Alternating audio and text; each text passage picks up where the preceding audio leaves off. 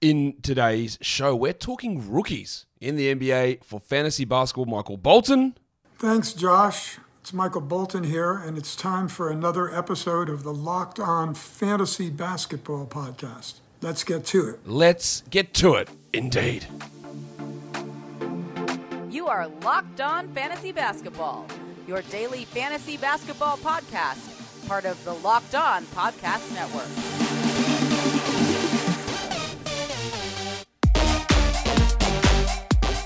Hello and welcome to the Locked On Fantasy Basketball podcast brought to you by Basketball Monster. My name is Josh Lloyd and I am the lead fantasy analyst at basketballmonster.com and at Yahoo Sports Australia. And you can find me on Twitter as always at redrock underscore and on Instagram at Locked On Fantasy Basketball. Thank you for making Locked On Fantasy Basketball your first listen every day. You are, f- not you, we are free and available on all platforms. Here to talk about rookies it's always exciting, new players coming into the league. We love overrating them, we love overvaluing them, we love hyping them up. And in the end, they're not that impactful in fantasy. That's that's the general rule. So I thought we'd dig into it and talk about which ones might be impactful. Of course, unfortunately, we're not going to be talking about Chet Holmgren in today's show because Chet's not going to play this season. He would have been, I think, the most impactful fantasy rookie. I think he would have been a top 50 player. He would for sure have been the guy I took number one in a dynasty rookie draft. I probably still would. And I would have taken him top 25, top 30 in a total dynasty startup. But he's not playing this season. So he's not going to be included in this.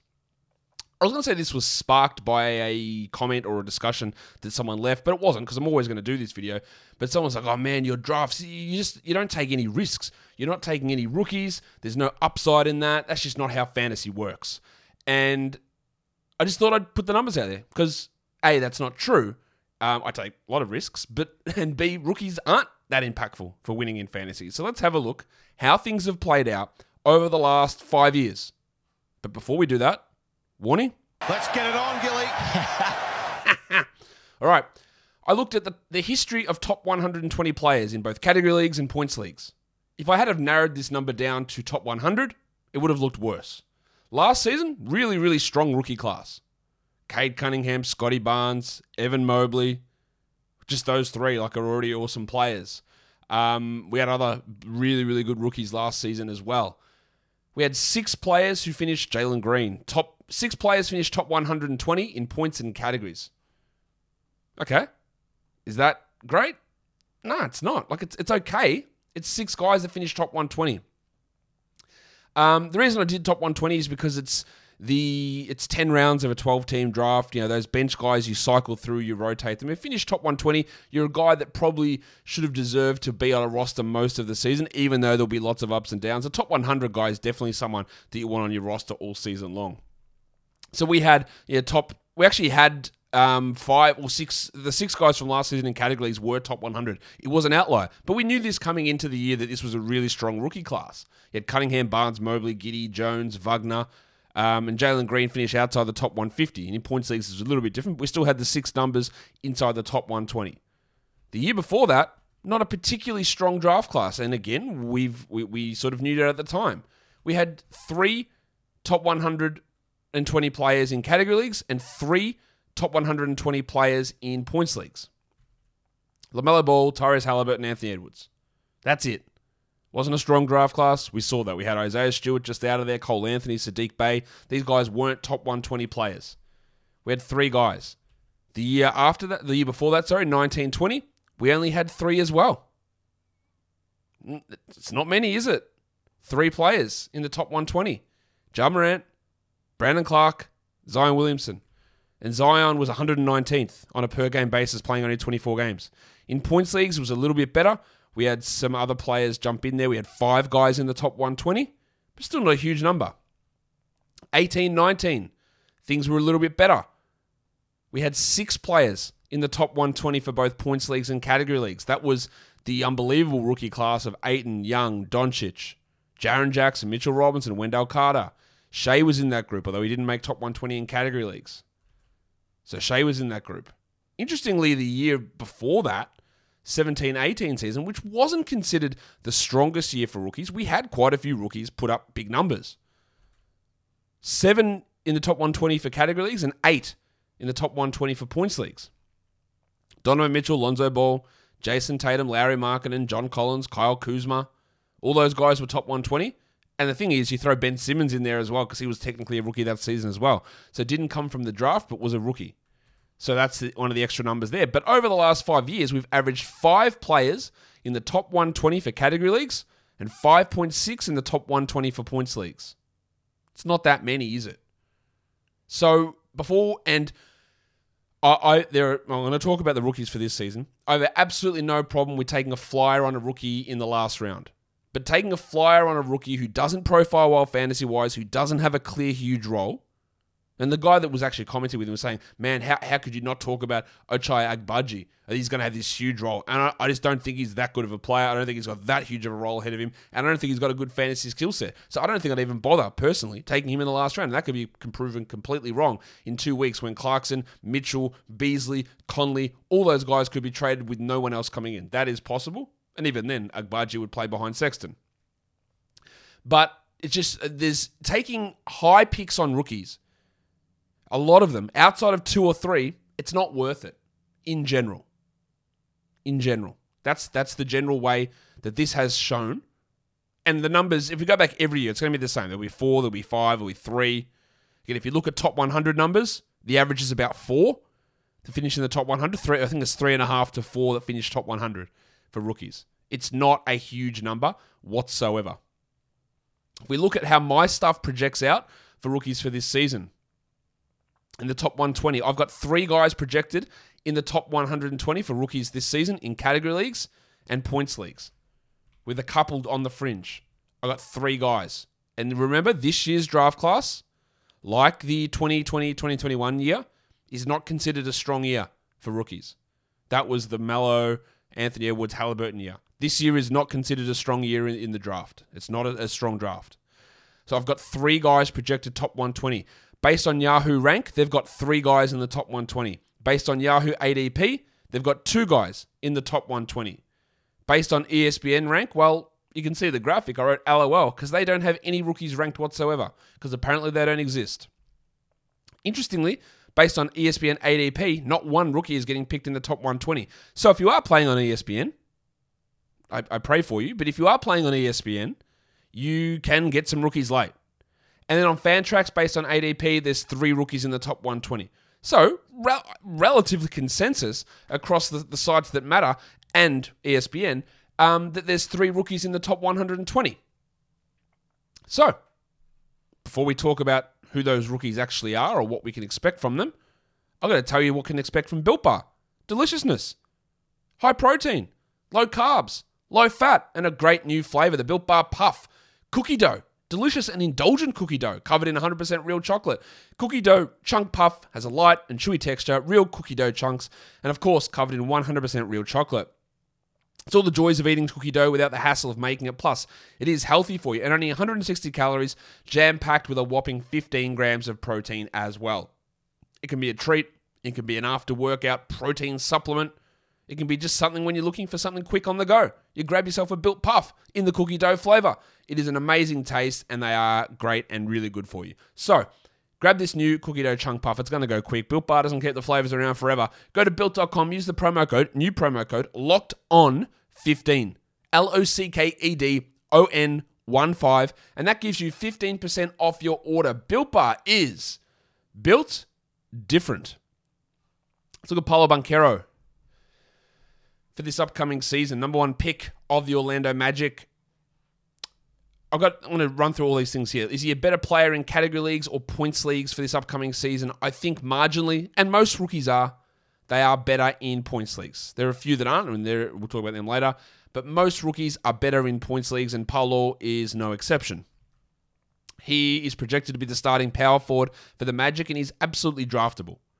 He's strong in rebounds. He's going to get good assists. He's a solid steals player but he's not going to get many blocks. He's going to be low in free throws. He's going to be low in field goal percentage as well, most likely. Yahoo's got him ranked at 60, which I think for points leagues is about right. For category leagues, it's maybe a little bit too high, but his Yahoo ADP at 74 is probably getting more in line with where you want to pick him. In that seventh round, um, yeah, seventh seventh round area. Like if you wanted to go to 60, I think that's too high. I wouldn't want to take Paolo at 60 because again there are deficiencies in his game. and meaning your three point shooting, steals, or not steals, blocks, sorry, um, free throw percentage, not necessarily a great field goal. And it might only be a marginal negative field goal, but I think it still would be a negative. So I wouldn't go to 60, that's too high. 80, sure. 75, no problem. 60 just feels like it's probably, it's probably just a little bit too high for Paolo. But He's got a real argument to be the number one rookie this season. I don't think it's in the bag. I think for points leagues, he will be the number one rookie, but it's not in the bag that he's the number one rookie. There are some other contenders for that position. And yeah, I think in most leagues, he will be the first rookie off the board, but I don't think in every league he will end the season as the number one ranked rookie. Got no problem with him coming off the board first because points and assists, which is things he's going to be better than most rookies at, are really tough to find. So I think he's fine in in that regard but he's not going to be. Um, he's going to have some some issues. I think that's relatively clear. Let's talk about the guy that I think is going to be an option here for the best rookie, and that's Jabari Smith Jr. of the Houston Rockets. Don't look at his summer league and go, man, he really struggled. He, he sort of did what he did. Like he got blocks, he got steals. He's a good rebounder. He shot the ball poorly from three in a five game sample size. I think that'll pick up. He's better marginally in my projections, marginally in points leagues versus category leagues, but it's really, really small the difference. So it basically is the same, and it could easily jump to be better in category leagues. He's presumed to be the starting power forward for the Rockets. Yes, he's draftable. He's going to get a good rebound number, good block number, good steal number. His field goal percentage is going to be a problem. But if you're punting field goals, that elevates him really high. His points and assists probably going to be a problem, especially assists. Yahoo's got him ranked at 96. That's too low for me. It's it's too low. I think that he has got top 80 potential. Actually, that's not true. I think top 80 is about where he's going to be. I think he's got top 60 potential. In points leagues, the, upside's probably not as high in category leagues, but it's still pretty good. And he should be around 70 ish in points leagues. Around, around that for, for category, I think he's got higher upside. And, and eh, without Chet, he's probably the guy that's most likely to crack the top 50 if he averages, say, 16 points per game. I don't think he will, but if he gets to 16 along with his defense and if the three point shot falls, then he's got that upside. The rank of 96 is too low for Jabari Smith, I think. And when you're looking for someone who contributes in steals and blocks around those middle rounds, there's not many of them. You get to this list and you go, oh, oh, do I take Patrick Beverley? Do I take PJ Washington? Do I take Ben Simmons? Like, there's not many guys in that area who have the statistical profile that Jabari has, and that's going to push him a little bit higher in my mind up draft boards, especially up my draft board. He's going to be a guy that I'm pretty interested in targeting towards that round seven, round eight mark. And if he's going at 96, which he is, I, I like that a lot. His ADP on Yahoo is where is it? 89. Oh, sorry, 121. Holy shit! What am I talking about? 121. That's insanity. I don't think he's going to fall that far. His Fantrax ADP is 89. That's about right. Um, ESPN, well, it's at 134. Of course it is because of course it is. But that ADP on Yahoo 121, that's going to come in because they had him ranked at like 260 or something. Um, he's up to 96 now. That 121 will come in when we do Market Watch Monday next week. It's going to come in again. It's going to come in again, and it's going to settle around 85, would be my guess. There's still a little bit of value in that for Jabari to come in at number 85. The other player who I think, as I said before, I have three players projected top 120. It's Paolo, it's Jabari, and I think it's Keegan Murray is the third one who's a top 120 player. And these are all draftable guys. You know, guys that you solidly draft probably within the top 100. Keegan was the fourth pick in the draft. Again, he marginally profiles better for points leagues. Marginally. It's no no no guarantee with that, of course. But he marginally profiles better there. Um, I think he's going to start at the three for the Kings, whether he's the three or the four, and him or Harrison Barnes, it doesn't really matter. He's going to be a starting forward, I expect. I, I don't think they're going to start um, yeah, Barnes at the four and then bring one of those extra guards and put Monk and Huerter or Mitchell and Huerter next to Fox. I don't think they'll do that. They could, but I don't think they'll do that. Much like with Jabari Smith, Keegan Murray was a really good steals and blocks guy in college with good rebounds. Now, the steals and blocks didn't translate across into Summer League for Murray, so we're a little bit worried about that. We've seen plenty of players with big steals and blocks numbers, Zion, Brandon Clarke, for example, who don't translate across. So we've got to watch that. I think he's going to have some field goal percentage issues despite the really high shooting in college. That just something that rookies struggle with nearly all the time, especially if they're not centers, that they have poor field goal percentage, and he's not a good assist player. I also worry a little bit about Keegan, who was Summer League MVP, on a team with literally nobody else that was any good. So he just did everything. And now he's going to be in a situation where he has to take at least third string behind um, Fox, behind Sabonis. And then you got Huerter, you got Monk, you got Mitchell, you got um, Barnes. Like, where does he fit offensively in the pecking order? Can he even get to 15 points a game? I, I doubt that somewhat. He, he might get there, but I don't think he's going to get there. His value is going to be in being a good rebounder, getting good defensive stats, hitting some threes, and uh, just being like a ninth, 10th round player. Yahoo's got him ranked at 87. ESPN's got him ranked, of course, nowhere. Yahoo's ADP's got him at 90, um, 98. And actually, I've got him ranked basically the same spot in that 9th, 10th round area. Fantrax ADP is 92. So when you're around that 9th round, getting into the 10th round area, Keegan Murray looks pretty good to me. In a points league, you bump him up a little bit higher, maybe around 8, maybe around 7. Probably around 8, we look at him there. Yeah, maybe as a 30 default Yahoo points league, you know, 30 points per game sort of player. But still behind Paolo and Jabari. I think that's the order they should come off the board, really. Although I could flip flop Jabari and Paolo in terms of what order you draft those guys. And they're the three guys that I feel confident with. I do have well, another four guys I'm going to talk about here who are worth taking, but only with a later pick.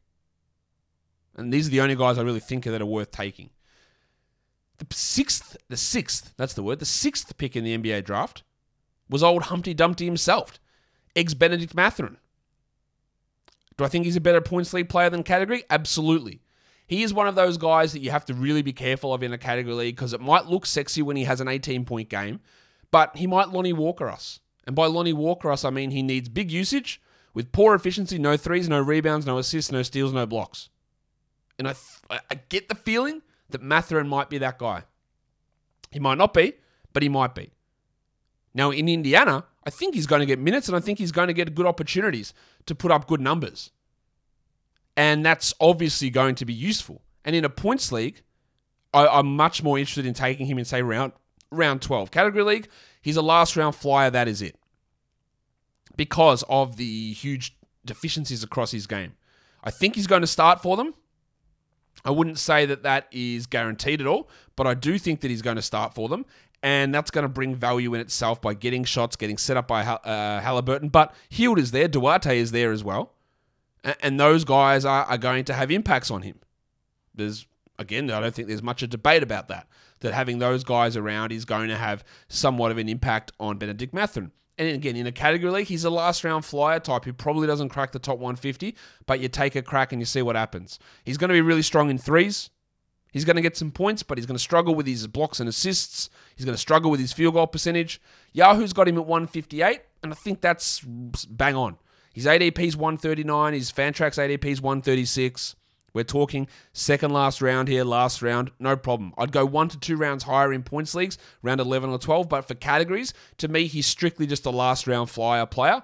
A good one, but a guy that might be outside the top 250 for the first three months of the season, which is, I think, a pretty realistic expectation for the player with this sort of um, statistical profile. In and by this sort of statistical profile, I mean a guy who scores and doesn't do much else. I think Jaden Ivey is in a similar boat. Fifth pick in the draft, projected to start next to Cade Cunningham, whether you count him as the point guard or the shooting guard, I don't care. He's going to start most likely. Um, he's a better points league guy than category league player. Is he draftable? Barely. In a category, in a, in a category, or oh, sorry, points league, you're looking at around 11 sort of area, around 10 maybe. But in the category league, it's last round flyer because he doesn't have a great fantasy profile. No rebounds, low volume threes, poor shooter, poor from the free throw line, low steals, low blocks, and not the highest assist for a point guard. That all sounds bad, doesn't it? Because it is. He doesn't have the greatest statistical profile, and it's not. He's not going to have the highest usage. He's going to have a decent usage, but Bey and Cunningham will get, get a number of shots there. And he's not going to have this huge assist role. He is a draftable player, but again, last round only would be where we're looking at him. His strengths, hopefully, are going to be three pointers made, steals and assists. He's going to struggle with both percentages. I think he's going to struggle with rebounds. And he's ranked at 143, as I said, on Yahoo. His ADP on Yahoo is. Um, where am I? His ADP is 130. His Fantrax ADP is 133. I don't think he's a top 150 player, but I would take him last round. And then in points leagues, you are looking in that 120 to 135 sort of range, which is round 11, round 12. No problem with drafting him there. A much better points league player than he is a um, category league player. These next two are interesting guys because they're much lower down the draft list. Walker Kessler of the Utah Jazz picked 22 in the draft, traded from the Wolves as part of the Gobert deal. He's a much better category league guy than points league guy. He might be the starting center for the Jazz. We don't know yet. I expect Markkanen starts at the four, and then maybe Vanderbilt at the five. But it could be Kessler at the five. Maybe they push Markkanen to the three and go Markkanen, Vanderbilt, Kessler. I, think a Kessler Vanderbilt front court sounds terrible in general. If you got Markkanen there to space it out, but I don't know. He blocked an unbelievable amount of shots. He's a high field goal percentage guy. He showed a little bit of stretchability. He's a good rebound player. If we get any clarification on where Kessler sits, like he, out of everyone here, he's got the biggest chance to be the top fantasy player. Because if he plays 28 minutes a night, a stretch, he will be a top 50 guy. He might average 10 and 11 with three blocks on 70% shooting. He might not, but he might. He's got that upside. Ivey doesn't have that. Mathurin doesn't have that. Keegan Murray, I don't think, does, doesn't have that. Jabari maybe does. Paolo maybe does. But Kessler's the guy that I'm really interested in. But the acquisition of Markkanen did hurt him, I think. Now, I would still take him in round 11, maybe round 10. I wouldn't go into the top 100 for Kessler now because I'm just way more unsure about his role and about his minutes with the addition of Markkanen. And in a points league, he doesn't have that upside. He's a last round flyer in a points league, where he's a round 10 sort of guy in a category league who could go a lot higher once we get a bit more um, clarity on the situation. Sites don't believe it though. He's ranked 220th on Yahoo. Got an ADP of 143. Fantrax is a little bit more on the ball with that. He's at 114 there. And guess where he's ranked on ESPN? Oh, that's right. They don't rank rookies. Cool. Um, a 220th for Walker. That's pretty good. It's good value if you can get him. I like him, but the Markkanen deal has soured me somewhat because it just squishes those minutes. From a situation where there was only one power forward on the roster, being Vanderbilt, and only two centers being Kessler and Azubuike. Now that you've got another power forward there, it means Vanderbilt has to push across a little bit, and then the Azubuike Kessler combination also gets squeezed somewhat there in that front court. The other one who I think has a chance to be fantasy relevant this season is Tari Eason, the 17th pick in the draft, a better category league guy than points league player. At this stage, I expect him to be a bench player. I think he'll come off the bench behind Jae'Sean Tate, the wild thing, but I do think he'll get an opportunity to start. We look at his summer league numbers; they were great. Led, I think he led summer league in rebounding. He's a big steals and blocks guy to LSU. He had decent usage at LSU, but we do worry somewhat about his shooting. He's a better, better category league player, and I would like him as a last round pick, unless we hear, you know what, we are starting Eason, Tate's coming off the bench, and Tari's playing 32 a night. If Tari plays 32 a night, then we're looking as a top 100 player. I just don't think that's going to happen. It might happen in March. He might play 15 minutes a night for the first four months of the season, though. And if you, this is what we talked about on the show yesterday about you know setting up your dominating your snake draft league is understanding your settings. If you've got daily changes league where you have to use every player on your roster, you can't hold a bloke for six months or for four months who's outside the top 250. You just can't. You won't be able to recover from it. If you're in a weekly league, you can stash guys for 10 weeks and it doesn't matter. That's where your settings change. So he's going to be a really good blocks and steals guy, solid rebounder. I think he lacks in assists, he lacks in his points, he lacks in his threes. He's ranked 150th, Tari Eason, on Yahoo. He's got an ADP of 157 on Fantrax and 147 on Yahoo. So people are taking that flyer on him with the last pick, and that's absolutely what they should do. In a points league, I think you can find better options. In fact, I'm pretty sure you can. Like, I'd rather a Jalen Williams, for example, in a points league versus a Tari Eason. Williams is another interesting one. Um, I'm not going to talk about him here, but he is another option. So Eason is the other guy that I think is at least worth considering drafting. Now the other rookies, we've got Jalen um, Jalen Williams. I think he'll have moments of relative value, but he's still behind Shai and Giddey and Dort. Injuries will happen for sure, so that he will step into a role there and be better. Jalen Duren is a guy that if he played 25 minutes a night, we'd be drafting him. The problem is there's Isaiah Stewart, Marvin Bagley, Kelly Olynyk, Nerlens Noel, and Dwane Casey, who's going to make that really tough for him to get initially. There's um, there's Mark Williams. Oh, hi, Mark. Who theoretically, has a great opportunity in Charlotte. But Steve Clifford notoriously doesn't like rookies. Mason Plumlee, Nick Richards, JT Thor, Kai Jones, none of those players are good, but all of them have the advantage of not being rookies. So Williams might be a guy we take in the last round, but I'm really sour on this whole Hornets team and the way that Clifford's going to deploy him. And I don't expect him to get big run early on. He didn't look like he was ready for it in summer league to begin with. And while Plumlee's not good, he's definitely better than Mark Williams.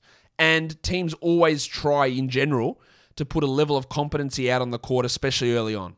And that might change later on, but I, don't think that Mark Williams, unless he just absolutely dominates, puts up big numbers uh, immediately.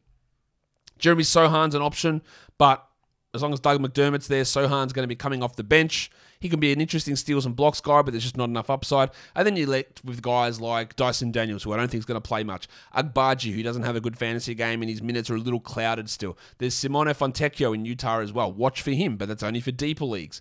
Um, Shaedon Sharpe, I don't expect to play too much. Jake LaRavia, I don't expect much from. Josh Minott, MarJon Beauchamp um, Ty Ty Washington. Like these guys, I don't expect them to have impact. So realistically, we've got these three guys: Smith, Banchero, and Keegan Murray, who are your dra- clear draftable guys. Then you got Kessler, Eason, Mathurin, and Ivey, who are guys that we take flyers on. And then there's the guys you watch, like Jalen Williams, Jalen Duren, Mark Williams, um, maybe Fontecchio.